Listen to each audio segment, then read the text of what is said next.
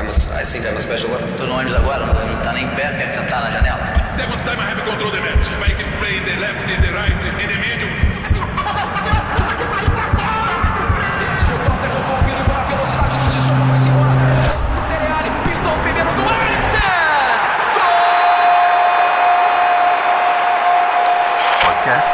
Tempo de Bola. Senhoras e senhores, sejam pra lá de bem-vindos a mais um episódio do Tempo de Bola, seu podcast semanal sobre futebol, o melhor de toda a podosfera, eu diria, invadindo a área para mais um dos nossos episódios lineares por aqui, que já faziam, aliás, muito sucesso antes mesmo do Clubhouse aparecer, né? E roubar a cena aí nessa última semana. A gente sempre traz para você futebol em alto e bom som e chegamos ao programa agora de número 30, que foi, para quem não sabe, a primeira camisa usada por Lionel Messi no futebol profissional. Reza a lenda que essa seria a soma dos números dos dois craques do time àquela época. A camisa 10 do Ronaldinho Gaúcho com a 20 do Deco. Somadas davam a camisa 30 do jovem Lionel Messi. Como eu gosto de boas histórias, eu prefiro acreditar que essa lenda é verdade. Se você sabe se ela é verdade ou não, guarde para você, viu? Não precisa nem mandar pra gente. Por falar em boas histórias, galera, vem aí mais um capítulo de mata-mata na Liga dos Campeões. As oitavas de final da Champions começam na semana que vem e restam agora os 16 classificados da fase de grupos da maior competição de clubes do mundo.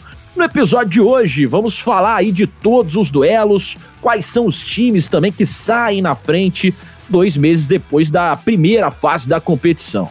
E hoje também é dia de mantermos a nossa tradição aqui do Tempo de Bola com as nominações do prêmio Bola de Ouro. Quais serão os nossos indicados aqui aos melhores jogadores do mundo no mês de janeiro, hein? Será que teremos consenso aqui nas escolhas ou será que mais uma vez eu vou precisar dar o voto de Minerva? Lembrando, meus amigos, que se você aí quiser ouvir o nosso programa ao vivo, direto da nossa sala de gravação lá no Discord, seja um dos membros felizes do nosso clube de apoiadores do Tempo de Bola. É o nosso projeto aí de assinaturas para quem é fã do nosso programa e quer ajudar o nosso trabalho. Em troca, a gente libera várias recompensas que você vai podendo resgatar aí e usufruir de várias vantagens. Entre para o nosso grupo de resenha lá no Telegram, envie a sua pergunta, participe diretamente aqui dos nossos programas, tem acesso a textos, vídeos, sorteios exclusivos também do Tempo de Bola. Acesse lá apoia.se barra Tempo de Bola. Dá uma conferida em todos os nossos planos, todas as nossas metas. Tenho certeza que você aí vai curtir. O primeiro plano é a partir de 5 merréis, cara. Então é super acessível para qualquer um que queira ajudar. Entre para nossa torcida, dê uma moral pro nosso trabalho, apoie.se barra tempo de bola. O link tá aqui embaixo na descrição do episódio, é só clicar que você vai direto lá pro nosso mural, beleza? Agora chega de resenha, hora de subirmos as escadarias aí que dão acesso ao gramado do jogo, hora de mandarmos nosso time para campo. Bora para nossa escalação. Começando diretamente do Canadá pelo nosso treinador, ele que é tão carinhoso com as suas palavras como o El Cholo Simeone, né? Ele é conhecido como o El Cholo do tempo de bola. Anderson Moura, tudo certo, Anderson? Tudo numa boa, tudo numa nice, professor? Tudo ótimo. É, apesar de no programa passado eu ter falado na minha abertura de Carol Conká e esse ser humano continuar presente em nossas vidas, é, tudo ótimo, apesar, apesar dela.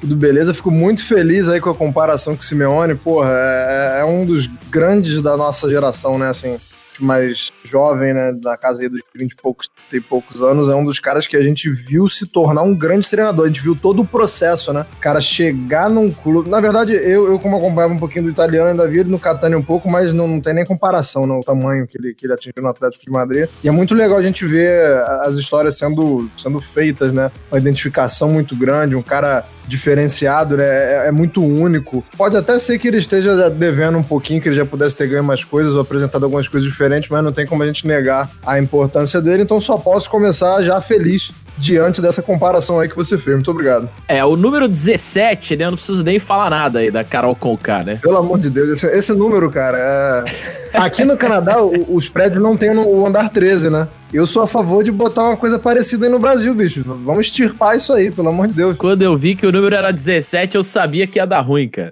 e o número 30 que você citou do episódio, cara, no futebol eu vou ficar devendo. Mas tem um tal de Steph Curry aí que usa 30 também, né? É verdade, né? Um tal do brabo aí na NBA. E o Atlético de Madrid, né, do Diego Simeone, que tá arrumando aí a mais um título no Campeonato Espanhol, ao que tudo indica. Eu espero que a gente não fale sobre isso aqui, porque a nossa fama de zicadores é grande, né? Como o árbitro ainda não apitou, eu deixo só essa azeitoninha aqui para falar sobre isso. Vamos partir aqui pro nosso meio de campo, meus queridos. Isso porque, cara, a saga de um índio que já não sabe mais se tem o coque samurai, se tem o penteado estilo mullets dos anos 80. Ele não sabe mais o que é isso daí. Otávio Índio Rodrigues. Oi, Indião. Tudo bem, Indião? Tudo bem, meu querido. Tudo certo. O cabelo aqui em homenagem aos tempos do Camisa 30 Lionel Messi, quando tinha o cabelinho assim, grandinho, quando ele era um pequenino garoto de Lamazia. Mas tá tudo certo. O que, que você manda aí, Otávio Neto, pra gente? Ah, eu mando que eu passei um ótimo final de semana, viu? Cantei muito Labarca no karaokê. Cantei muito Daniel também. Foi a minha melhor performance. E, aliás, a maior nota do karaokê nesse final de semana fui eu cantando Daniel. Está no meu paladar tá no Mas meu esse, olhar é, esse era um dos melhores hits da rádio MFM lá no Esporte Interativo. Era eu e você, no, no É. Daniel. João Paulo e Daniel. Um grande dueto, né? Um grande dueto. O episódio de hoje, em memória a João Paulo, uma homenagem aí a essa voz angelical da, da música brasileira. Em memória também para Santiago Moro Garcia, que eu não sei se vocês acompanharam essa semana aí, acabou se suicidando, cara. Uma notícia bem triste, um dos maiores atacantes da geração dele, né? Junto com Abel Hernandes, não foi uma geração tão absurda assim no Uruguai. Só que ele acabou se suicidando lá, um dos maiores artilheiros da história do Godoy Cruz. E aí ficam em memória aí um bom atacante, né? Não teve uma boa passagem no Atlético Paranaense, mas no Godoy Cruz era um grande artilheiro. Pois é, né? Então fica aí essa memória póstuma aí também do Morro Garcia, que foi um bom atacante e também essa discussão sempre válida da depressão, né? Muita gente acha que é besteira, acha que é bobeira. Eu diria que é a grande doença aí do século, cara. Uma doença invisível. Vou só acrescentar mais uma perda, uma, mais uma perda que a gente teve, foi o Lula Pereira, né? Treinador também. Verdade. Faleceu nesse final de semana, então, assim como falamos do Morro, bom falar também do Lula Pereira. Em um momento que a gente não tem treinadores pretos né, na, na, na Série A, é, tem o Marcão, na verdade, mas que a gente sabe que não vai, não vai prosseguir no Fluminense, a diretoria já deixou isso bem claro. É, faz falta, né? É verdade. Que, aliás, é, se eu não tô enganado, eu fiz uma menção a ele aqui nas nossas comparações lá nos primeiros episódios. Do senhor, inclusive, o nosso professor. E sem falando né? do, do moletom e do boné. Que É é, um verdade. dos treinadores que ficava de bonezinho na beira do Ué, campo e, e. Excelente característica, né? Que vá, vá em paz aí. Vamos pro nosso ataque, cara. O farejador das áreas adversárias já está na área. O nosso inspetor bugiganga de defesas inimigas. O atormentador de goleiros, Fernando Campos. Ô, Dona, tudo certo, Dona? Tudo ótimo. Farejador das áreas adversárias, você me pegou, hein? Um Quase cão um Romário, farejador, então. viu? É, um cão O farejador. farejador, farejador das áreas adversárias era o Rob Fowler, pô. Não lembra daquela comemoração? É, é. Polêmica. Moral, então. É porque eu gosto de farejador que eu tenho agora nas minhas férias, né? Eu tô de férias e aí eu gosto de fazer coisas bizarras. Aí eu fico assistindo Aeroporto, sabe? Aeroporto 24 horas, passa no Discovery Channel. Quando chega o cão farejador, meu amigo, não tem jeito, meu parceiro. Tu pode ter feito o que Já tu era. quiser na tua, na tua mala, que tu vai rodar, entendeu? Então o Donan é o nosso cão farejador aqui do tempo de bola. Cara, eu tô um pouco preocupado, né? Tava falando isso aqui em off. Antes de a gente começar, que é, no meu Twitter eu tô quase um Chico Barney, né, cara? Tô falando mais de Big Brother do que de qualquer outra coisa. Então você tá me consumindo, cara. Tô completamente alienado com esse programa que é um fenômeno entretenimento brasileiro. Mas aqui a gente vai falar muito sobre futebol. Aliás, a gente tem uma fama aí de. Uma fama zicadora, né? Quem escutou o último tempo de bola soube que o confronto contra o Tigre seria muito complicado. A gente falou que não seria nenhum tipo de vexame, reforçamos aqui as qualidades do trabalho de Tuca Ferretti, um técnico muito equilibrado, né? Um paizão. o Tuca Ferretti. Então vamos falar sobre isso, vamos falar sobre Champions. Sempre importante estar aqui junto com os amigos. E também eu sou um cara justo, né, Otávio Neto? Assim como eu falei que você é era chinelinho lá atrás, hoje eu quero aplaudir e você, Ah. no meio das suas férias, está aqui Ah. comprometido. Você Muito está obrigado. me lembrando Cristiano Ronaldo. Uma besta enjaulada, um atleta absurdo, um exemplo para a humanidade muito diferente de Carol Conká. Mas é uma mistura de CR7 com o Didico, né? Porque o final de semana foi regado, não foi não, Otávio? É, foi um ótimo final de semana, mas foi uma preparação, né? Eu precisava preparar a minha voz, o meu intelecto, para estar aqui hoje mesmo de férias com Entendi. Vossa Senhoria, viu? Água é Obrigado, Campos. né? Obrigado pelo reconhecimento. Você pode, por favor, cantar um pouquinho mais de Daniel, que eu fiquei um pouco arrepiado aqui. Ah, eu adoro amar você. Eu viro a cadeira. Eu viro a cadeira. Como eu te quero, eu jamais quis. Essa música maltrata Fernando Campos. Bora pro jogo! Autoriza Daniele Orsato. Começa mais um tempo de bola. Bora para os nossos 45 minutos de noites europeias no programa de hoje, no nosso tempo regulamentar desse capítulo. E a nossa posse de bola começa antes da gente viajar para a Europa, ainda no Mundial de Clubes, né? O Fernando Campos falou e lembrou muito bem aqui, né, do nosso programa passado. E no Mundial de Clubes aconteceu o que aconteceu, né? O Palmeiras não conseguiu passar das semifinais, parou no bom time do Tigres. Você viu antes aqui, com 1 a 0 lá, gol de pênalti do Gignac. A gente avisou no último programa que não seria, inclusive, vexame, né? Se o Palmeiras fosse eliminado antes da final. E acho que o, o discurso ali do Abel Ferreira, naquela roda de jogadores do Palmeiras depois do jogo, passa até um pouco sobre isso, né? A gente vai perder alguns jogos, é importante a gente estar ligado no- nas derrotas. A União vem também nas derrotas. O Felipe Melo falou sobre isso ali naquele discurso. Queria que você falasse rapidinho sobre isso, Anderson, antes da gente entrar no tema de hoje, que é, é, a Liga dos Campeões. A gente falou sobre isso no programa passado. É, não que a gente tenha zicado, mas acabou acontecendo. A gente sabia que o Tigres poderia ser um, um adversário bem problemático para o Palmeiras como foi, né? O Everton fez várias grandes defesas, é, o resultado acabou sendo justo. Tá longe de ser zica nossa, pelo amor de Deus. Essa aí, essa aí não venham botar na nossa conta, não, por favor. Que. Cara, é, assim, é, é difícil ter que falar isso, mas era mais lógico realmente que o Tigre passasse. É,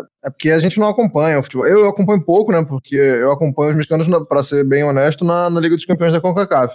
Vejo a Liga MX, mas estou sempre vendo os mexicanos na, na Conca Champions. Mas é, eu acho que duas coisas é, fizeram muita, muita diferença né, na, na, nessa final. É, acho que o, o ponto principal foi o tempo de trabalho dos treinadores. O Abel ainda não teve tempo, e, e não só tempo desde que chegou para o Palmeiras, mas tempo hábil de treinamento mesmo, para colocar o Palmeiras na ponta dos cascos. E eu acho que isso fica muito evidente no segundo tempo. Não acho que o Palmeiras fez um primeiro tempo ruim, foi um primeiro tempo bom, mas no segundo tempo foi completamente, ficou completamente nas cordas. É, e eu acho que isso tem muito a ver com a questão do tempo de trabalho. É, a gente via, é, por, um- um- só um exemplo, a facilidade que o time do Tigres tinha para colocar o Palmeiras em impedimento o tempo todo, isso é coordenação que você ganha com o tempo. Isso aí é, é treinamento, isso aí é, é um, um mecanismo que você só automatiza com, com, com tempo de trabalho. E eu acho que o segundo ponto também, que, que levou muito, que eu achei que, que foi muito. fez muita falta né, para o Palmeiras, foi a questão do mental. Eu achei o time do Tigres, é, e, e- e por ser um time que já disputa é, competições internacionais juntos, né? Esse elenco, não tô falando nem do, do, do clube Tigres, mas o elenco disputar e, e passar por muitos mata-matas, isso faz uma questão, isso faz uma diferença muito grande na questão mental. Então, no segundo tempo, até no primeiro tempo mesmo, eu achei o Gabriel menino, assim, perdido no jogo na, na- questão de estar muito pilhado, de estar sentindo o jogo. É, no segundo tempo, alguns outros jogadores do Palmeiras sumindo, é, Zé Rafael um pouquinho, é, o próprio Danilo, muito jovem também, completamente compreensível, mas acho que a questão mental pesou muito no segundo tempo. E só para finalizar, o jogo é decidido em um lance. É, o, o pênalti sofrido pelo, pelo Carlos Gonzalez, ele, a, a movimentação dele para sofrer o pênalti é muito bonita, cara.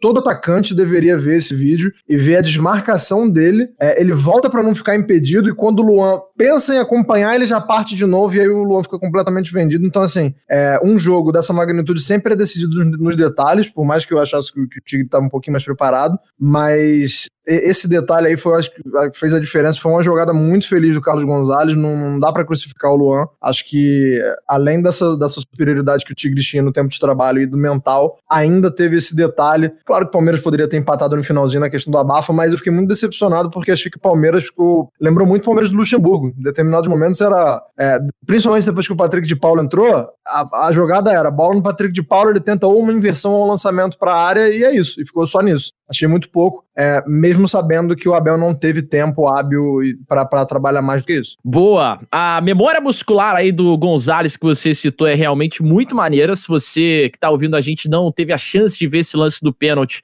vale ver se atentando a isso, né? A movimentação ali do atacante que foi fundamental. E também Outro fato que você citou das atuações abaixo da média do Palmeiras, que já não vinham de hoje com esse time que é considerado o principal, né? O time titular do Palmeiras. Foi assim contra o River no jogo da volta, se classificou ali na Bacia das Almas. Foi assim na decisão do título também, que a gente já tinha falado aqui. Não fez uma grande atuação contra o Santos e agora outra vez uma atuação abaixo do esperado. De qualquer maneira, parabéns aí ao Palmeiras por representar o Brasil no Mundial de Clubes. Vamos falar agora de Liga dos Campeões, que é o nosso assunto principal do programa de hoje, que tá para lá de recheado. E a Liga dos Campeões está voltando com tudo para as oitavas de final. Finalmente a espera acabou, né? Depois de dois meses de paralisação após a, o término da fase de grupos, é, terminou em dezembro do ano passado. Vamos ao que interessa aí nos playoffs, hora da gente separar os homens dos meninos. E os jogos de ida começam já na próxima terça-feira, dia 16, onde teremos RB Leipzig e Liverpool entrando em ação e Barcelona versus PSG. Eu quero começar falando desse que é o confronto mais badalado, mais aguardado, que tá todo mundo de olho desde o sorteio. O primeiro jogo acontece no Camp Nou, já que o Barcelona, apesar de ter feito uma campanha até melhor, superior que a do PSG, fez 15 pontos lá no grupo G, acabou ficando em segundo lugar, atrás da Juventus. Já o PSG garantiu a vaga como primeiro do grupo H com 12 pontos. Depois de um início muito ruim, um início péssimo na fase de grupos, finalizou com aquela goleada para cima do Istambul Basaksehir, naquele jogo que ficou marcado também pelo episódio de racismo. Quero começar com você, Indião, que certamente está trabalhando muito na promoção desse jogo, trazendo todos os ingredientes que envolvem esse reencontro de Neymar e Lionel Messi que, que dá para a gente esperar desse jogo? Quem você acha que chega num momento superior? Barcelona e PSG se enfrentam primeiramente na Espanha, hein, John? Eu acho que quem chega melhor nesse momento é o Barça. E aí tem um fator que a gente não tinha no primeiro semestre da temporada, no primeira primeira fase, né? Que é o fator Lionel Messi, que cresceu muito. E agora o mês de janeiro do Messi, pelo menos eu vou falar isso mais tarde, foi um negócio de maluco. E aí você vai chegando em fevereiro, ele continua nessa fase maravilhosa e tem tudo para chegar catapultando nesse jogo magnífico, né, de, de Liga dos Campeões contra o Neymar nas oitavas de final. Então acredito que ele vai fazer uma grande diferença. O, o Neymar, é, o Mbappé não vive uma grande fase, os grandes nomes do PSG, né? O, o Neymar, é, esse sim, vive bom momento, mas nada assim estrondoso, espetacular. E eu acredito que o Barcelona, que era completamente desencontrado no início da temporada, hoje é um time muito mais conciso, né? O coletivo funcionando muito melhor com todas as peças que chegaram depois. Teve o azar do Ansu Fati se machucar, mas até você vê um, o, o Trincão se adaptando muito bem, o Dembélé voltou a jogar, o Griezmann está jogando o que não estava jogando antes. E a gente vê um Barcelona muito mais bem preparado, né? O que, o que a gente não imaginava até novembro, dezembro, que quando foi quando a Juventus ganhou de 3 a 0 do Barcelona no último jogo da fase de grupos, que a gente vê um time desarrumado, com a Juve atropelando o Barça, a gente vê um time diferente agora em janeiro e nesse início de fevereiro. Então eu acredito que o Barça vai chegar mais pronto e, assim, questão de ingrediente para o jogo, com certeza a melhor partida que a gente pode acompanhar, né? A gente não sabe se a gente vai ter, a gente já até discutiu isso aqui no programa, se a gente vai ver o Messi na próxima temporada no PSG, mas a princípio vai ser um duelo de amigos, mas de amigos que precisam se enfrentar, né? É um duelo, no, no caso, ainda não vai ser apenas amizade. Fernando Campos, cara, quero saber a sua opinião aí sobre esse duelo, que é o, a galinha dos ovos de ouro, pelo menos é, na promoção dessa Champions League, na forma como eles estão vendendo essas oitavas de final. É um jogo que deixa todo mundo querendo assistir de qualquer maneira, e é, passa um pouco sobre isso que o Índio falou também, né? O Barcelona vem no momento melhor, mas vem com desfalque importante, né? O Ansu Fati é, esperava-se que ele fosse voltar já nesse mês, o Barcelona estava otimista para isso isso, mas ele acabou sendo operado novamente faz duas semanas. É, não está descartado uma terceira intervenção, uma terceira cirurgia. O joelho dele começou a inflamar de novo e tal. Então é uma baixa confirmada. O Di Maria, pelo lado do PSG, pode ser um desfalque também, né? Porque na partida desse final de semana contra o Olympique de Marselha, ele deixou o campo ali aos 11 minutos de jogo, tendo um desconforto ao que tudo indica, muscular ali na coxa direita, pode ser uma, uma perda importante também para o time do Paris. Como é que você encara esse confronto aí, esse jogo de ida que acontece na Espanha, dona? Então, é, eu não consigo colocar o Barcelona como favorito. Eu acho que é um jogo muito equilibrado. É, acho que o Barcelona, perto do que a gente viu até o fim ali da fase de grupos, ele de fato evoluiu. Isso é nítido, porque o Barcelona ele vive um processo de reconstrução, ele está numa transição. O Koeman foi contratado justamente para isso. E a gente já consegue ver alguns pontos positivos, sim, no Barcelona, principalmente no, no quesito sistema ofensivo. É, eu acho que ele está conseguindo trabalhar alguns jovens jogadores. Acho muito interessante né, a conexão, por exemplo, do Pedro com o Messi. Acho muito interessante como explodiu o De Jong. É um jogador espetacular, um jogador que foi contratado justamente para isso, é um jogador para marcar a geração né, demonstrou isso naquele Ajax que encantou o planeta e agora está conseguindo ser aquele jogador intenso, aquele jogador que ajuda e circula o campo inteiro na construção, está tendo uma liberdade, aí é o olho do técnico que o conhece muito bem, porque o trabalho trabalhou com ele na seleção, de dar a liberdade para ele pisar na grande área, para bater no gol, isso é importante. Você também não ser só de, dependente do Messi, você ter outros jogadores com capacidade de definição, até porque não tem um camisa 9 como o Soares, eu falo do Soares que voava com a camisa do Barcelona. Hoje ele tá voando com a camisa do Atlético Madrid, mas eu falo dentro do contexto Barça, entende? Então acho que nesse quesito o Barcelona ele tem demonstrado um futebol melhor do meio para frente, tanto que tem uma sequência aí de vitórias na temporada. Só que ainda acho um time muito instável, ainda acho um time que cede espaço para os adversários, ainda acho um time que defensivamente pode ter muito trabalho, principalmente quando do outro lado tem Neymar principalmente quando do outro lado tem Mbappé, é um jogador que tem essa velocidade para explorar o espaço que o Barcelona dá e, e dá assim com, com frequência. Quem viu o jogo espetacular aí, talvez um dos melhores jogos de 2021 nesse início, contra o Granada, a gente viu a fragilidade, né? Quase todo jogo o Barcelona tem sofrido muitos gols. Então acho que o equilíbrio ele é muito importante né, para um, um, jogo dessa dimensão. Agora, não tem como subestimar o gênio, está jogando uma barbaridade. O mês de janeiro dele, a gente vai reforçar isso daqui. Eu tenho certeza que ele foi unanimidade aqui no voto de todos, né? Confio nos colegas. E, e, a gente já tinha falado aqui no próprio tempo de bola, né, Otávio? Que o Messi ele, ele tinha virado a chavinha ali para novembro, dezembro, ele já estava jogando muito. Né? Não sei se é aquele, aquela, uh, o The Last Dance que ele quer entregar, mas de fato é um Barcelona que tem crescido de produção. Só acho que o Koeman tem que ajustar esse sistema defensivo. Do outro lado, um PSG que não está pronto. Um PSG que o, o Tuchel ele não foi demitido por ser também uma equipe que dependia muito do Neymar, por ser uma equipe que tinha problemas no seu sistema defensivo. Acho que o Pochettino ele está trabalhando aos poucos, venceu o clássico, o Neymar acho que nem entrou, né? no banco de reservas. É, contra o Olympique de Marseille. É, e, e, e, e, também não vejo esse PSG equilibrado. Por isso que eu acho que é um confronto grandioso, por conta das marcas, por conta de Messi, por conta de Neymar. É, acho que é, é, o grande produto da fase oitava de final. Mas para mim tá em aberto, cara. Tá em aberto e tem uma rivalidade muito grande por conta dos fantasmas recentes aí, os confrontos entre as, entre as duas equipes. Mas que de fato o Barcelona foi um time que evoluiu mais que o Paris Saint-Germain desde o fim da fase de grupos, isso para mim é claro.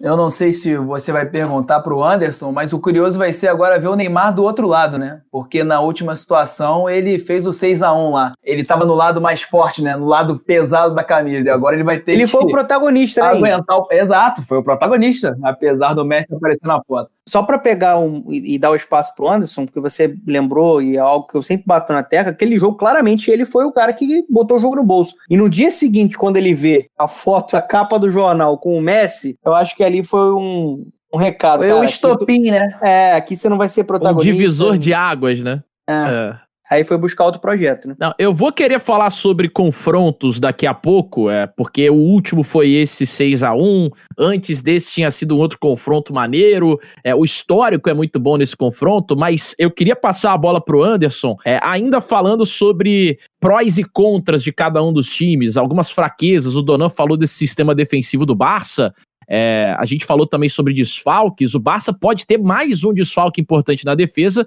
que é o do Ronald Araújo, né? Ele saiu com uma lesão é, no último jogo, uma lesão, se eu não estou enganado, no tornozelo. E aí a defesa do Koeman pode ser montada nesse jogo com Minguessa, Lenglet e um Titi, o que seria, de certa forma, preocupante, para não dizer outra coisa, para o torcedor do Barcelona. Então, queria que você falasse um pouco também de como você enxerga esse, esse confronto, Anderson, levando em consideração todos esses ingredientes aqui que a gente trouxe de momentos dos dois times, mas principalmente também de desfalques que as equipes podem ter importantes para esse jogo de ida. Né? É, a princípio, o Ronald Araújo não joga, né? Pode ser que ele se recupere e tenha aquele, aquelas recuperações milagrosas lá, que o vagabundo come placenta de A aguinha égua, santa, mas, né? A aguinha santa. mas a princípio não joga, não. A princípio ele volta no, no começo de março. Teria que ser aí o Dr. Fritz pra dar jeito no, no menino. É, cara, e, e- e acho que esse era o. é, Sobre o Barcelona, eu tinha dois pontos para ressaltar. Os meninos já ressaltaram. é, o Fernando falou exatamente do De Jong, né? Eu acho que é um cara que, como o Messi tem jogado tanta bola, talvez a gente não valorize o que o De Jong tem feito, né? Acho que o Messi. A gente acabou de falar que o Messi eclipsou o Neymar no 6 a 1 e o Messi, ele, como ele é o astro rei, ele tem essa. Às vezes ele tem esse problema de eclipsar os outros. O De Jong tá jogando muito, muito mesmo. Tô, tô muito satisfeito de ver o De Jong é, jogando o que ele foi contratado para jogar. Mas mesmo com o Araújo, com ou sem ele, e aí quando você fala que é, é a defesa montada com um Titi, se ele não se machucar até lá de novo, né? Porque, nossa senhora, gosta também, tá, tá sempre enfrentando problemas aí, é um cara que dificilmente consegue manter uma sequência. Agora, com ou sem, é, é uma defesa muito vulnerável, muito vulnerável mesmo. Eu não consigo apostar contra Messi, tá, gente? Difícil.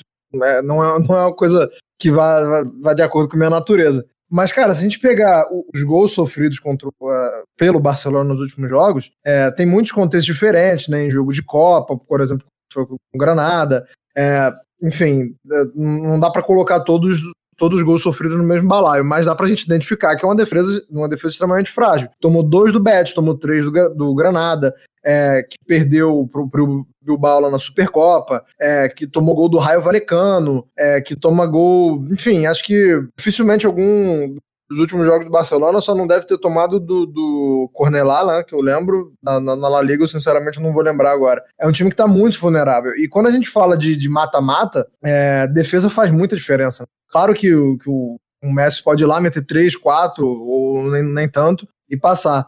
Mas eu, quando faço, vou avaliar assim, os palpites tal, e ver quem vai passar, eu levo muito em conta a solidez defensiva. A sorte do Barcelona é que o PSG também não tem tanta. Mas assim, se o PSG che- chegasse um pouquinho mais sólido, talvez eu fosse de encontro, é, fosse contra essa minha natureza de, de apostar contra o Messi. É, é- é só o que falta para apostar contra o Messi. Se o PSG tivesse um momento um pouquinho melhor de, de solidez defensiva.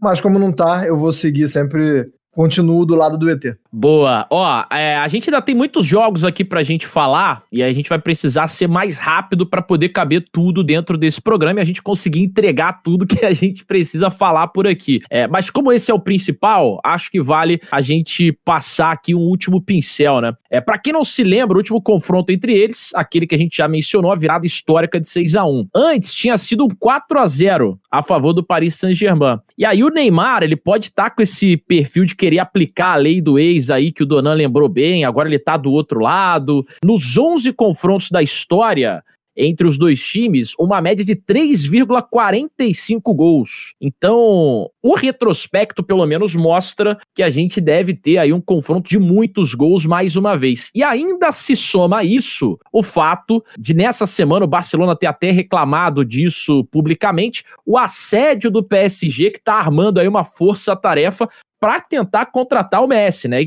Com essa força-tarefa seria, além do Neymar, que já é parça dele de longa data, tentando convencê-lo, também os companheiros dele de seleção argentina, né? O Di Maria, o Paredes, tá todo mundo tentando trazer o Messi é, pro Paris Saint-Germain. Como é que vocês enxergam isso, cara? Um jogo que tem grandes proporções no retrospecto, mas que tem também esse lance da lei do ex do Neymar e o Messi numa situação desconfortável ali de que o contrato dele vai acabar, ele não vai continuar e o PSG pode ser o, o, o principal alvo aí do, do futuro do Messi no futebol, Índio. Como é que você vê isso? Cara, é, eu tô, lembrei agora da conversa do Renato Gaúcho com o Claudinho, né? Depois do jogo querendo trazer ele pro final, para a próxima temporada no Brasileirão e aí pelo, jogando pelo Grêmio.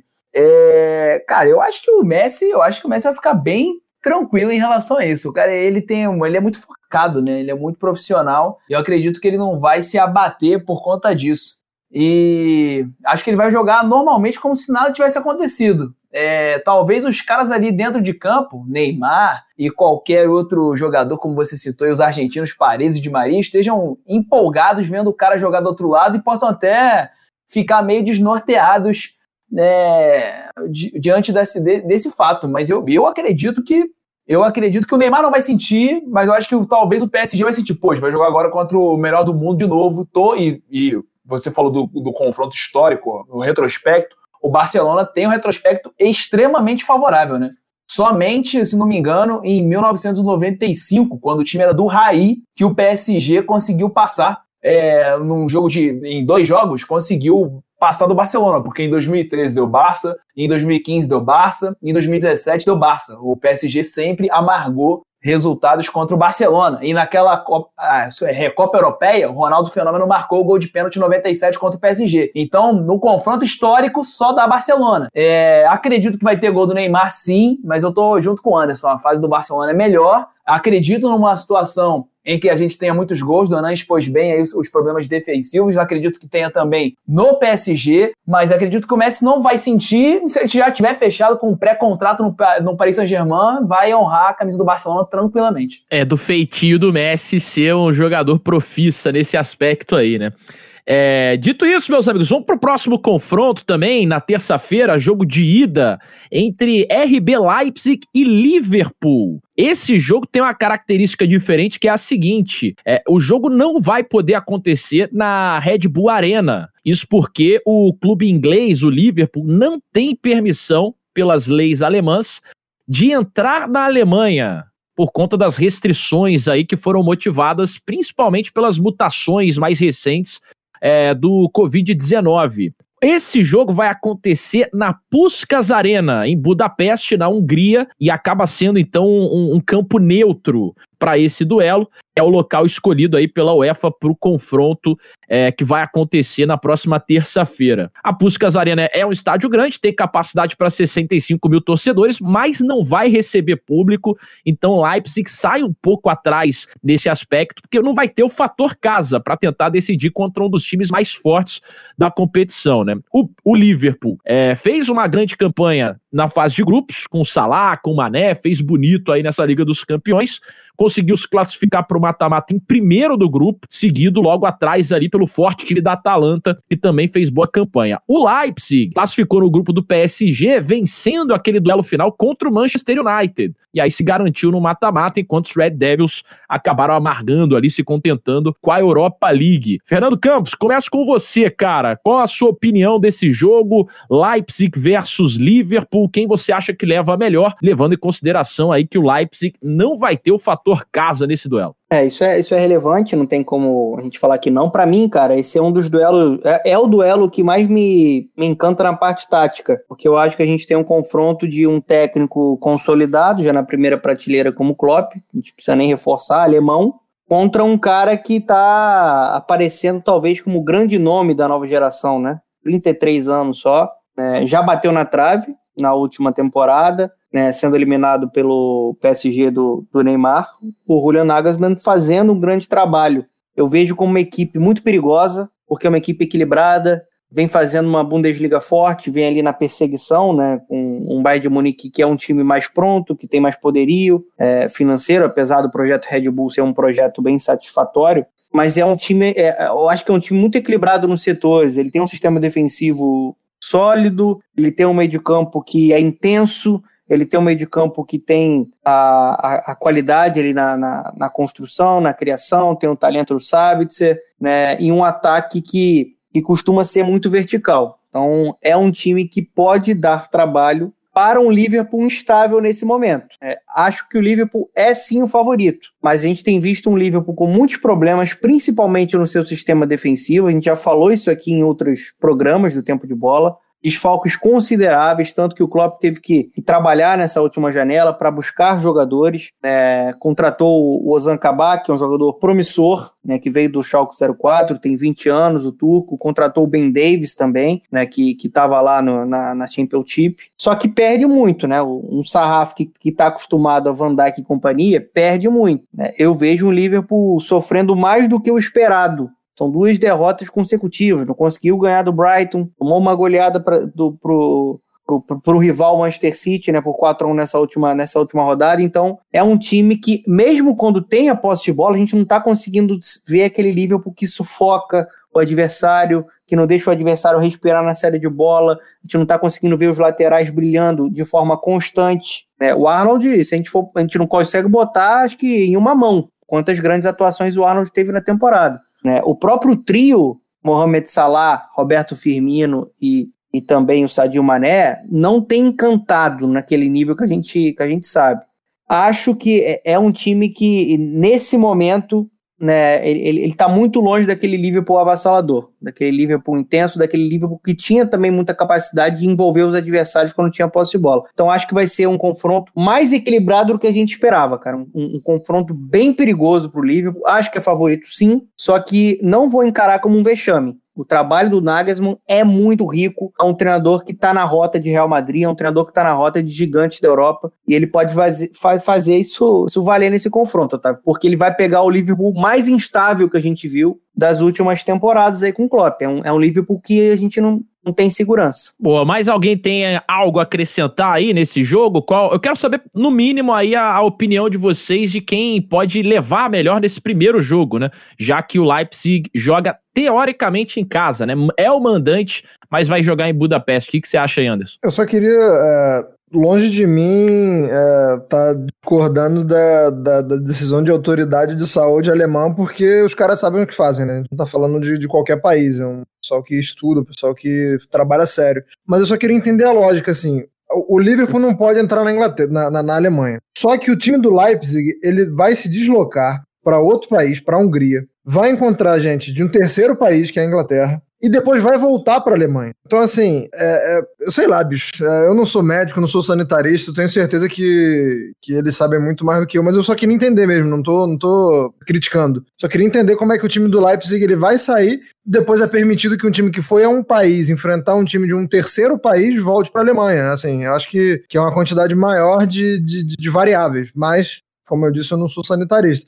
E falando sobre o jogo em si, é, cara, eu acho que o, que o Leipzig falta joga, jogar bem, é, jogar bem não, conseguir resultados contra time grande. Jogar bem, acho que o time é, já, consegue, consegue bater de frente e tal. Mas sempre é aquele time que falta alguma coisinha na hora de, de, de pegar um tubarão assim. É, foi o que aconteceu na última Liga dos Campeões, quando caiu pro Paris Saint-Germain. É, quando pega o Bayern na, na, na, Bundesliga, empatou o último jogo, perdeu para o Dortmund, perdeu para o Gladbach é, na fase de grupos, embora tenha ganho um jogo é, do, do, do, United e do PSG, perdeu também um para cada. Então, assim, é um time que eu acho que quando, quando a funila, quando o calo aperta, ainda é um time que falta aquele detalhezinho, falta aquele pouquinho, mas qualidade tem muita, muita mesmo. Assim. A gente tem uma infinidade de jogadores, acho que dos nossos titulares, no mínimo 7 ou 8 aí estariam prontos para defender qualquer uma das grandes equipes do futebol mundial. Tem o Pamecano, tem o Sabitzer, que o Donan já citou, tem o Campbell, tem. Enfim, é, é, é muita gente. É, é, um time qualificado, mas que falta dar esse passinho adiante. Boa. Meu único ponto é que, assim como eu não vou, eu não me surpreendi com o Tigres eliminando o Palmeiras, eu não vou me surpreender se o Leipzig eliminar o Liverpool. É apenas isso. É, tá aí uma frase forte, então, do, do Indião, que pode até virar aspas aqui do, do da nossa promoção desse episódio. Eu, mas eu tô com o Anderson nessa, cara. Eu acho que a logística passa longe de ser a ideal só que se esbarra muito nesse lance das autoridades de cada país, né? É, o Leipzig até tentou negociar para liberar pelo menos a delegação do Liverpool de entrar lá, mas é uma questão de lei local, né? Não tem muito que se fazer nesse aspecto e, e a gente sabe que é, a vida aí em primeiro lugar. De qualquer maneira, o Leipzig sai certamente com a pior nesse aspecto aí, porque não vai poder mandar o jogo de ida no seu estádio. Só para finalizar, Otávio, que eu acabei de ler isso aqui, então acho que a informação é importante. O Liverpool pode contar com dois retornos importantes, tá? Nabi Keita e o Diogo Jota, que são jogadores que podem auxiliar bastante nesse essa retomada aí do time do Klopp. Maravilha, boa informação então aí do Donan, jogadores fundamentais também, eu diria. É, vamos fazer o seguinte, vamos falar dos jogos agora de quarta-feira, do dia 17, os jogos é, da outra parte da tabela, né, que ficam do dia 23 e 24, a gente deixa para um próximo episódio, que aí a gente consegue é, destrinchar um pouco melhor cada uma das partidas, dar a opinião de cada um, a gente não perde tempo também do nosso bola de ouro logo mais e consegue fazer o programa com aquela qualidade que a gente sempre entrega na análise para vocês, combinado? Vamos para quarta-feira, dia 17, onde temos Porto e Juventus em ação. Esse é um, um, jogo teoricamente mais tranquilo para Juventus, mas a gente sabe que o Porto é um time que sabe jogar a Liga dos Campeões e que vem mordido para esse confronto. Joga o primeiro jogo em casa. Joga o primeiro jogo no Estádio do Dragão. Quero saber de você, Anderson Moro, que já tá fazendo um gestual aí através da sua câmera, como quem diz, porra, não, não dá. Então, diga pra gente aí, o que foi que eu falei de errado aqui, Anderson? O, o, o não. Porto não pode aprontar pra, pra, pra velha senhora? Cara, poder pode. A questão é que se acontecer, a Juventus tem que fechar as portas e vai fazer um time de outro esporte acontecer sempre pode, né? A gente já viu, já viu coisa de deixar careca de cabelo em pé. Mas é. O, e não só o momento, mas o que a Juventus se propõe a fazer, né? O que a Juventus se propõe quando contrata um Cristiano Ronaldo, o que a Juventus se propõe quando é, paga muito no Delite, por exemplo, para a zaga, é o suficiente para não ser eliminado por um Porto, né? Pelo amor de Cristo. Não tem como, assim. A, a discrepância técnica entre as duas equipes. É, aí muita gente pode falar assim, pô, mas na temporada passada caiu pro Lyon. Talvez seja o mesmo, mesmo, mesmo pensamento. Não acho. Acho que o Lyon tinha mais do que esse Porto tem. É, o, o, time do Lyon era mais organizado, é, tinha atletas melhores que esse Porto. É, o time do Porto não vem no bom momento, vem de dois empates lá, lá em Portugal, é, um, um, com o Braga e o outro contra o Boa Vista, se não me engano. Contra o Braga eu tenho certeza porque eu vi, vi os melhores momentos hoje. Mas é um time que vem mal. Obrigado, Nuno. Belenense está no meio da tabela, se não me engano, o 11 colocado, tá por ali. É, então, assim, você pega é, discrepância técnica, é, tamanho de projeto, é, e, e, momento das equipes, pelo amor de e, falando em momentos, é o melhor momento da Juventus na temporada, né? É, é, de fato um momento em que a Juventus consegue, né, assim, colocar as coisas no lugar. Ainda acho que, que, que a defesa pode melhorar mais um pouquinho, mas a gente tá falando de um time que tá passando por, por, por momentos assim de muita lesão também. A gente acabou de falar do Liverpool, não é no nível do Liverpool, mas é um time que não pôde contar com o Delict durante um tempo, que ele tá voltando no sapatinho agora, é um cara que já não é mais um garoto, então quando volta de lesão assim requer um pouco mais de cuidado mas é, é um momento muito bom da Juventus. É, é, tem um, antes do jogo contra o Porto, a Juventus é, é, se falava muito na Itália sobre a sequência que a Juventus teria, né? Que a Juventus teria uma sequência, é que inclusive já está na, na, metade essa sequência, que a Juventus uh, pegaria Inter, Roma, Inter e Nápoles nos dois jogos contra a Inter pela Copa da Itália e Roma e Nápoles. Dois desses jogos já passaram e a Juventus foi bem nos dois. A Juventus consegue vencer a Inter de Milão por 2 a 1 e depois a Roma por 2 a 0 Então, assim, é, tá, tá numa fase muito boa. E só para finalizar, que a gente nunca pode esquecer de falar dele, ainda tem o Cristiano Ronaldo, né? Não, não bastasse tudo, tudo que eu já citei aqui. Um time que tem o Cristiano Ronaldo tem, tem muita coisa, né? Em, em um cara só. É, o sorteio, sem dúvida, foi muito bondoso com o time da Juventus, que é, busca se reencontrar aí com o troféu da Champions, né? O Cristiano Ronaldo chegou a dizer, a Ju... ele lembrou disso recentemente, que a Juventus ficou muito perto de ganhar a Champions. Ele esteve em duas finais recentemente e acabou batendo na trave. Ele é um cara que conhece melhor do que ninguém os caminhos para se ganhar uma Liga dos Campeões. Será que chegou a hora da Juventus finalmente voltar a levantar a orelhuda, Otávio Rodrigues? O que, que você acha desse duelo aí contra é, o time do Futebol Clube do Porto? Cara, é, eu concordo muito com o Anderson. É, eu acho que pode acontecer de fato. Historicamente, o Porto nunca ganhou da Juventus. Eu acho que são seis jogos na história: cinco na Champions e um na Recopa Europeia de 84, naquele time do Platini, do Paulo Rossi.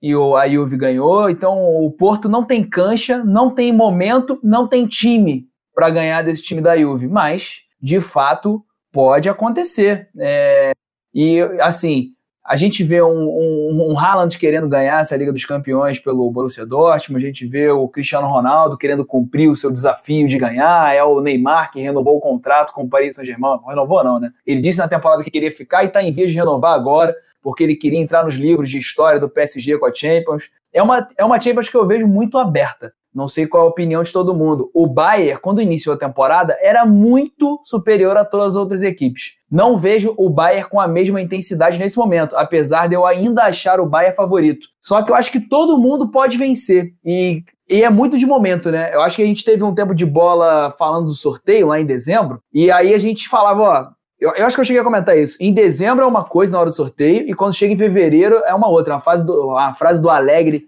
ex-treinador da Juve, que eu lembro muito. Tem lesão, tem o, o momento do time. E o momento do, da Juve agora é muito bom. Então, só que não dá para ser só agora, né? Pensando em título, tem que ser o momento do Cristiano Ronaldo agora e até maio, que seria a final. Porque a, as oitavas de final é uma fase longa, porque tem semanas e semanas, ida e volta, vai terminar lá no final de março. Então, para para igual, eu acho que a Juve não tem chance de cair. Agora, para almejar um título que não vem desde 1996, já acho que não dá para cravar mas que tem grande chance? Sim. Vejo a Juve na frente do Barcelona nesse momento, na frente do Sevilha, da Atalanta, na frente do Liverpool, na frente da maioria das equipes. Não vejo na frente, por exemplo, do Bayern de Munique e do Manchester City. Ó, se a gente conseguir zicar a Juventus nas oitavas de final dessa Champions, aí vai ser oficial o nosso título de seca pimenteira nesse, nesse podcast.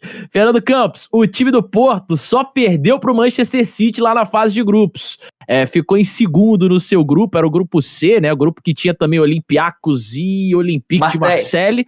É, e o, o time da Juventus caiu num grupo que era super baba também, né? Além do Barcelona, é, tinha o Ferenc Varos e tinha o time do Dinamo.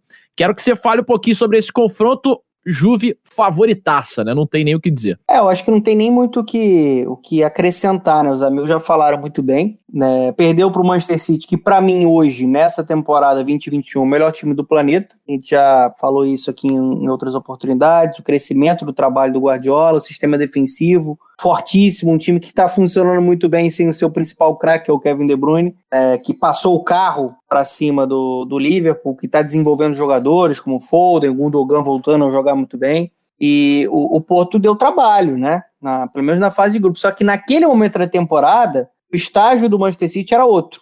Agora é um time mais pronto. É um time, assim, que eu não estou conseguindo ver muitos pontos fracos né? Mais ou menos o, o, que a gente enxergou no Bayern de Munique em 19 e 20. Cara, é, é, não vou me alongar. Acho que a Juve tem Cristiano Ronaldo. O Cristiano Ronaldo não vai deixar a Juve cair para o Porto na, na fase oitava de final. E acho que nesse momento o, o, o trabalho do Pirlo está evoluindo e o time não se resume só a Cristiano Ronaldo. Tem um cara para definir, tem um cara que é o rei da competição, que está fazendo uma ótima temporada, com 36 anos, quebrando recordes, o maior artilheiro da história do, do, do, futebol em jogos oficiais, né? 763 gols, assim, uma média de gols absurda. Eu nem sei quando esse cara vai parar de jogar, né? É uma lenda. Só que é um time que está evoluindo coletivamente. Legal a gente ver nesse trabalho do Pirlo, que está até se conhecendo como treinador. Mas é um time que a gente está tá vendo aquele sistema defensivo voltando a ser resgatado, um time que está começando a ser menos vazado, né, acho que é uma Juve mais competitiva do que eu vi com o Sarri. Nesse momento é uma Juve mais competitiva e para mim passa pelo Porto, né? O Porto tá tá tentando perseguir o Sporting no Campeonato Português, gente. Se a Juve cair, com todo respeito ao Porto, é um vexame absurdo. Mais uma boa frase, mais uma boa aspas, boas aspas aqui no nosso programa de hoje. Eu concordo com tudo que foi dito aqui, eu só, só, só tendo a concordar. É, vamos para o nosso último confronto, então, dessa primeira leva, né? Porque também teremos na quarta-feira, dia 17 de fevereiro,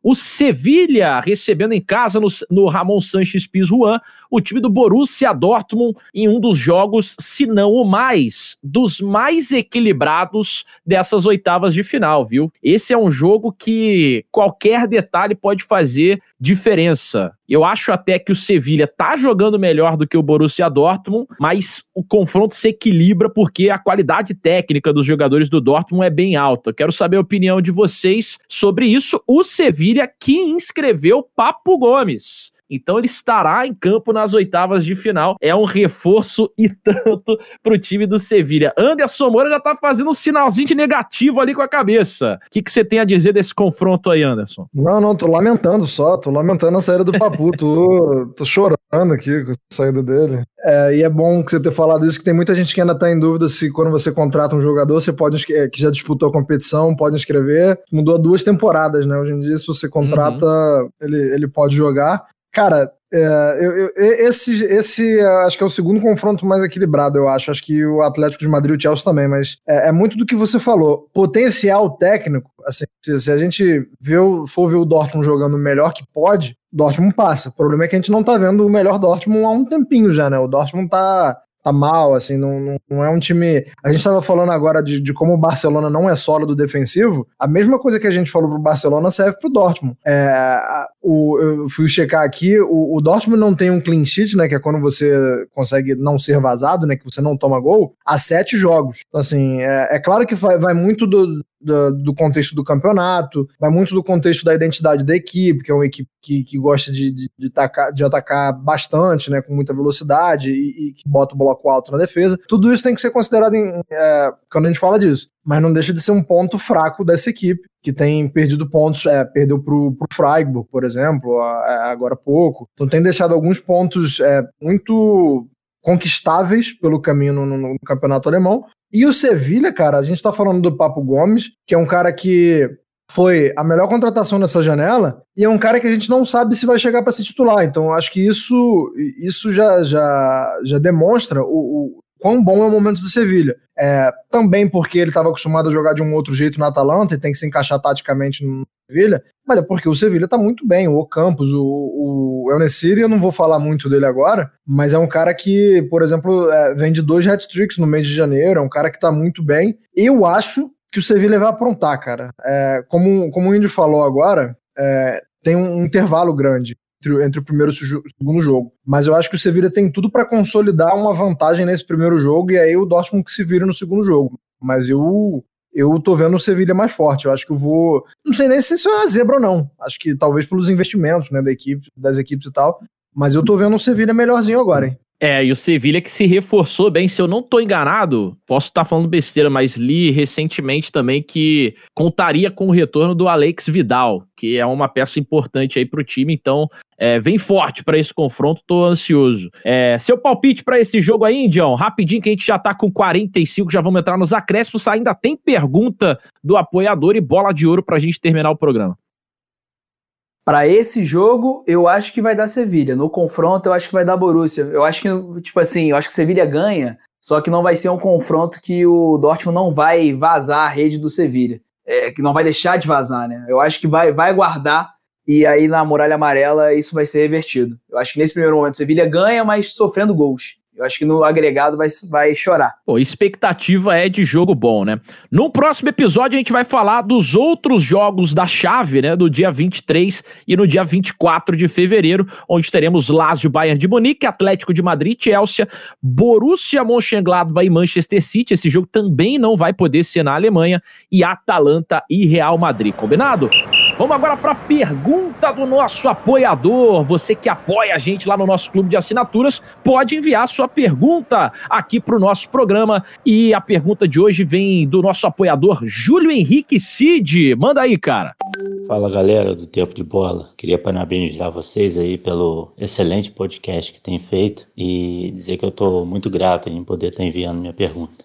Bom, a respeito da, da oitava de final aí da Champions, nós temos dois países com quatro representantes nessa, nessa etapa aí da competição. Vocês veem alguma possibilidade de um desses dois países conseguir classificar quatro equipes para as quartas de finais? E, se possível, fazer alguma correlação desse possível acontecimento com qualidade ou nível de competição das ligas desses países. Valeu, pessoal. Um abraço. Tá aí a pergunta do Júlio. Obrigado, cara. Valeu. E eu achei a pergunta inteligente, né? Uma pergunta que faz uma relação aí é, de duas potências que tem mais times nessa, nessa fase de oitavas de final. Ele não disse ali, né? Mas são elas é, Alemanha e Espanha. A Alemanha que está representada pelo próprio Leipzig, que a gente falou aqui hoje, pelo Borussia Dortmund, que também foi falado, pelo Bayern de Munique, atual campeão, e o Borussia Mönchengladbach. São quatro times alemães e são quatro times espanhóis também. A gente tem o Real Madrid, o Atlético de Madrid, os dois times da capital, o Sevilha, que foi falado hoje, e o próprio Barcelona, que também destrinchamos bastante. O é, que, que você acha disso aí, Indião? Cara, é, eu acho que, tipo assim, não vão passar todas as equipes desses dois países. É, nos últimos anos, quando a gente via muitas equipes da Premier League avançando, o que que acontecia? Elas costumavam avançar nas oitavas de final, a grande maioria delas. Pode até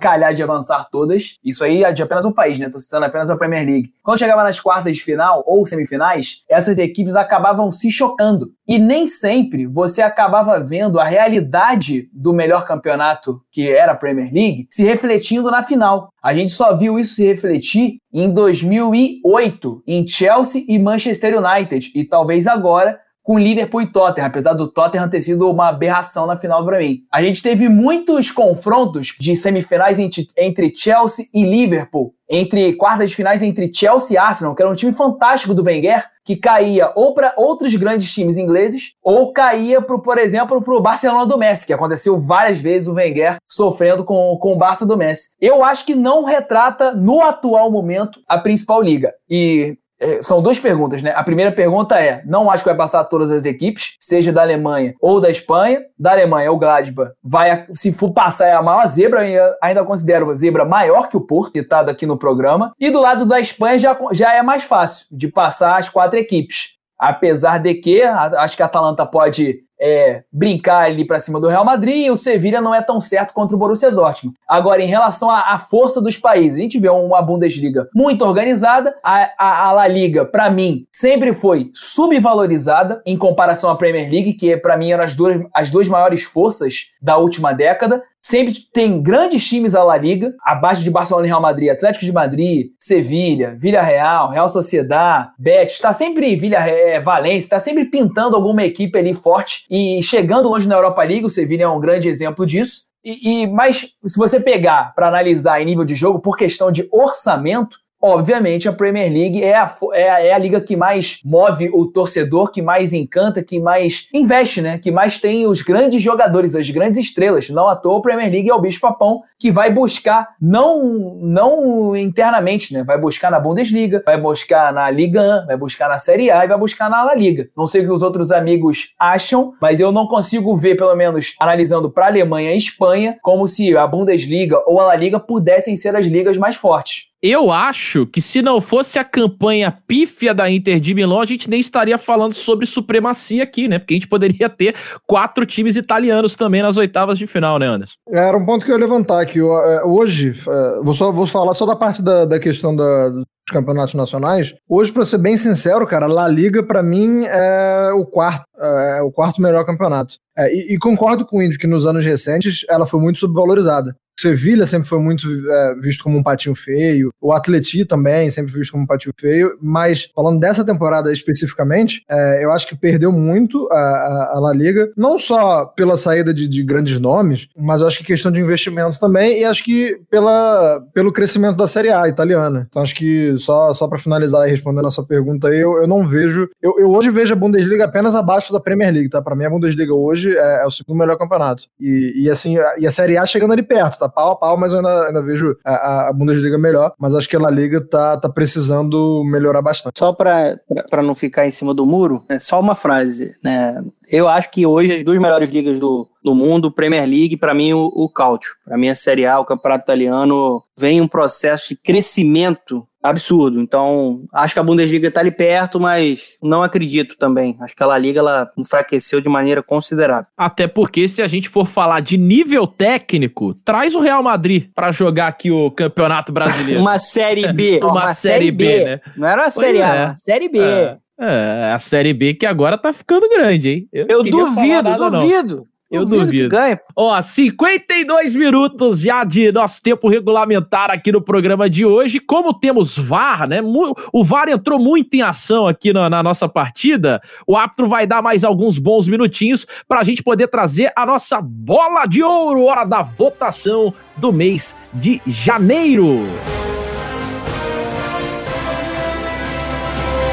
E eu começo com você, Anderson Moura, seus três indicados a melhores do mundo. Se quiser também fazer rapidamente uma explanação sobre menções honrosas. Ah, menção honrosa, vou falar só o nome mesmo. É, eu acho que o André Silva, atacante português que tá no Eintracht, é, teve um mês muito bom. É, o Soares, cara, porra, foi quem mais me doeu o coração não colocar entre os três, mas eu não vou colocar, e o De Bruyne também. Agora, falando sobre os três que eu votei, na terceira colocação, só não coloquei o De Bruyne porque eu achei que eu não gostaria de colocar dois jogadores do mesmo time, e eu acho que o renascimento do Gundogan merece aqui que, que eu fale um pouquinho. Então, acho que o Gundogan é, é porque o De Bruyne já, já é uma realidade e tá sempre aqui, né? Então acho que eu vou de Gundogan, porque o Gundogan ele apareceu do nada, pra mim, assim. Um cara que, que vinha mal, vinha sempre oscilando altos e baixos, e aí depois do Natal, aparentemente o, o Natal fez muito bem a ele e o cara tá voando baixo. Então vou de o Caio Gundogan do Manchester City na terceira colocação. Na segunda colocação, alguém que eu já citei aqui, o Enesiri do Sevilha. É o cara que, que mostra muito como vem muito bem o time do, do Lopetegui, é um cara que tá fazendo muito gol, cara que cria muito, cara que se movimenta, um cara chato, né? Aquele, aquele jogador que é difícil de marcar, tá sempre se movimentando, é uma característica não só dele, mas também do- do- dos companheiros de ataque dele e agora também do Papu, enfim, é um time muito interessante. Acho que o Enesiri, pela quantidade de gols que fez, como eu falei, fez dois hat-tricks no mês de janeiro, merece. E na primeira colocação, é, não tem muito o que falar, né? Lionel Messi é um cara que acordou e quando o homem acorda, não tem como a gente não, não vislumbrar ele sempre entre os três primeiros. Coloquei ele na primeira colocação, porque o ET é o ET. Boa, extraterrestre, então, é o primeiro colocado do Anderson, que trouxe também alguns votos aí fora da caixinha. Vamos para os três indicados do meu querido Índio Rodrigues, Otávio Índio Rodrigues. Manda aí. Vamos correr porque o Donan pediu um McDonald's e ele tá louco pra comer esse McDonald's aí com BBB. É o seguinte, é, dimensão honrosa, vou citar rapidamente só dois jogadores. Federico Chiesa, da Juve, que teve um excelente mês, catapultou a, a- Juventus acima do Cristiano Ronaldo, na minha Bem opinião. lembrado, bem lembrado. É, quase coloquei ele na terceira posição, mas eu achei que era o meu lado bianconeiro é, me traindo, então eu não coloquei. E uma outra observação é, seria o Thomas Miller, outro jogador da Bundesliga aí, que teve um mês muito bom, mas como eu vi poucos jogos do Bayern de Munique, não consegui trazer ele para o pódio. Na terceira posição, coloquei, vi mais jogos do Borussia Dortmund, vi dois, três jogos do Borussia Dortmund, gostei muito do Sancho, Jogou demais nesse mês, cara. O, o, o, o Haaland, ele voltou de lesão, voltou fazendo gol, só que não tá naquele nível cometa Haaland dele que tava entre agosto e novembro, que a gente pontou muito aqui na bola de ouro. Então, eu, eu fui de Sancho. Ele foi o cara que conduziu esse Dortmund. Poderia ter sido um mês, é, talvez até meio trágico pro Dortmund se não fosse o poder de decisão dele. Na segunda posição, eu vou do Ilkay Gundogan. É, cara, ele foi mudado de posição, né? O Anderson citou essa, esse renascimento dele. Ele foi. Não é que mudou a posição, mudou a função. Né? Ele tá quase como. Ele tá meio que recuado no, no meio-campo, mas ele, ele, ele aparece como ponta esquerda, entra na área, bate pênalti, e ele tá sendo um finalizador inacreditável, assim. Coisa que ele nunca foi na vida dele. Ele tem qualidade na finalização, só que ele não pisava na área, né? E agora ele tá fazendo gol de tudo que é jeito. É inacreditável. Eu quase coloquei na primeira posição. Se não fosse o mês do Lionel Messi, eu teria colocado o, o, o Gundogan, né, como estão zoando aqui na, na, na transmissão aqui para quem não tá no Discord. Porque o nome do cara, e aí o Daniel Goya, nosso apoiador, vai gostar. Eu fiquei aqui, ó, É Gundogan. Gundogan. É um Ah, coreano, cara. Ele tá falando de um coreano lá do. Não, é o Gundogan. Ai, o Gundogan é para quem. Eu tenho uma denúncia, hein? Eu tenho até uma Ah. denúncia, que um amigo meu que mora na Alemanha falou pra mim que no último episódio você errou na pronúncia do Friedrich, ou Friedrich, ou sei lá que porra, como se fala, Friedrich. mas ele só falou, ele só falou que você errou.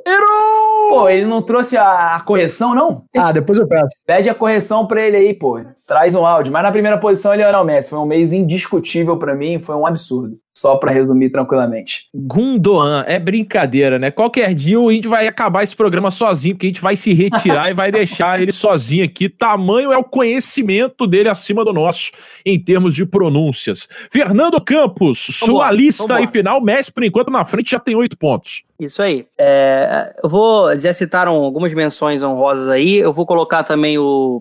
Menção honrosa, tá? O Sancho acho que teve um mês espetacular, protagonista no, no Borussia Dortmund, voltando a ser aquele Sancho que é, o mundo todo quer, que o United tá obcecado, né? Sendo o cara que vai pra dentro, que dá assistência, que faz gol. Belo mês de janeiro dele. E vou citar também, cara, o Ilitich, que eu acho que fez um, um, um mês bem interessante, muito bom com a, com a Atalanta Boa lembrança.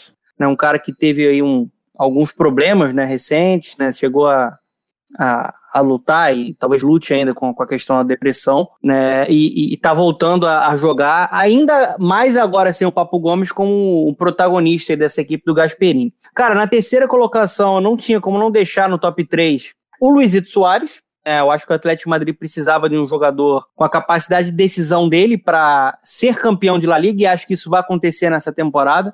Simeone conseguiu um reforço para elevar o nível dele, né, de um jogador que tem um aproveitamento absurdo, artilheiro da La Liga, para mim o melhor jogador da La Liga na temporada, pegando desde o início da temporada, ele, ele tá sendo mais constante. Agora o Messi vem atropelando, a gente vai ver como é que vai ser o fim dessa história, mas assim, no mês de janeiro ele praticamente fez gols em todas as partidas da equipe colchoneira. Na segunda colocação, é, fiquei feliz até que todos nós concordamos, né, e não deixamos esse jogador de fora. É, o Gundogan, assim, é, uma- é absurdo o que ele está jogando. O melhor jogador do Manchester City no mês, né, sendo um jogador que é importante né, no, no meio de campo, construindo, mas chegando à frente para bater no gol. É o cara também de bola parada, dando assistência, sendo um jogador muito decisivo e até pegando esse, esse papel principal enquanto o City tem aí um Kevin De Bruyne lesionado. Jogando muito o Gundogan. Relembrando até aquele Gundogan que a gente viu lá no, no Borussia Dortmund, né? E na primeira colocação, assim, é, é o eterno melhor do mundo. né? Você pode ter um jogador que naquele momento é o melhor do mundo, mas o melhor jogador do planeta, o melhor jogador que eu já vi na minha vida, o gênio, Lionel Messi, o ET, é ele. E assim, ele tá com a setinha pra cima, ele tá no nível Messi, ele tá jogando uma barbaridade, fazendo gols, dando assistência, é, conseguindo ser o líder dessa equipe que está sendo reformulada pelo Koeman. E, de novo, acho que eu coloquei ele também em dezembro, tenho quase certeza. Não coloquei na liderança, mas agora ele vem para a primeira colocação para brigar de fato pela bola de ouro, porque é o Messi, amigo. Respeitem Lionel Messi. Ele é o futebol, ele é completo, ele domina o jogo. Perfeito, então, cara. Passando a régua aqui, usando a nossa calculadora, Messi, três votos na primeira posição, 12 pontos pra ele, eleito o melhor jogador do mundo aqui na nossa bola de ouro de janeiro. Segundo lugar para Gundogan, com cinco pontos, ficando aí com a medalha de prata no mês de janeiro. E o terceiro lugar para o marroquino Enesiri do Sevilha, que teve dois pontos ali com a segunda colocação na indicação do Anderson Moura. Dito isso, meus queridos, não há tempo para mais nada. Hoje, como tivemos muito conteúdo e como o BBB tá prestes a começar, não teremos as considerações finais. Elas voltam no próximo episódio. Eu é que não sei se volto, porque provavelmente estarei viajando em um local completamente ermo, Não dá pra elogiar. Dona. E não, dá pra sei se conseguirei participar, viu? Estou de férias! Estou de férias! Otávio Neto, Me você respeite. termine, termina esse programa, não vou falar mais nada. Você vai terminar pra ganhar o público brasileiro cantando Tchaki Tchá em homenagem a Gil do Vigor. Ó, eu vou terminar então com tchaki tchaki tchaki tchá. Tchaki tchaki tchaki tchá. Tchau, Brasil! Até semana que vem.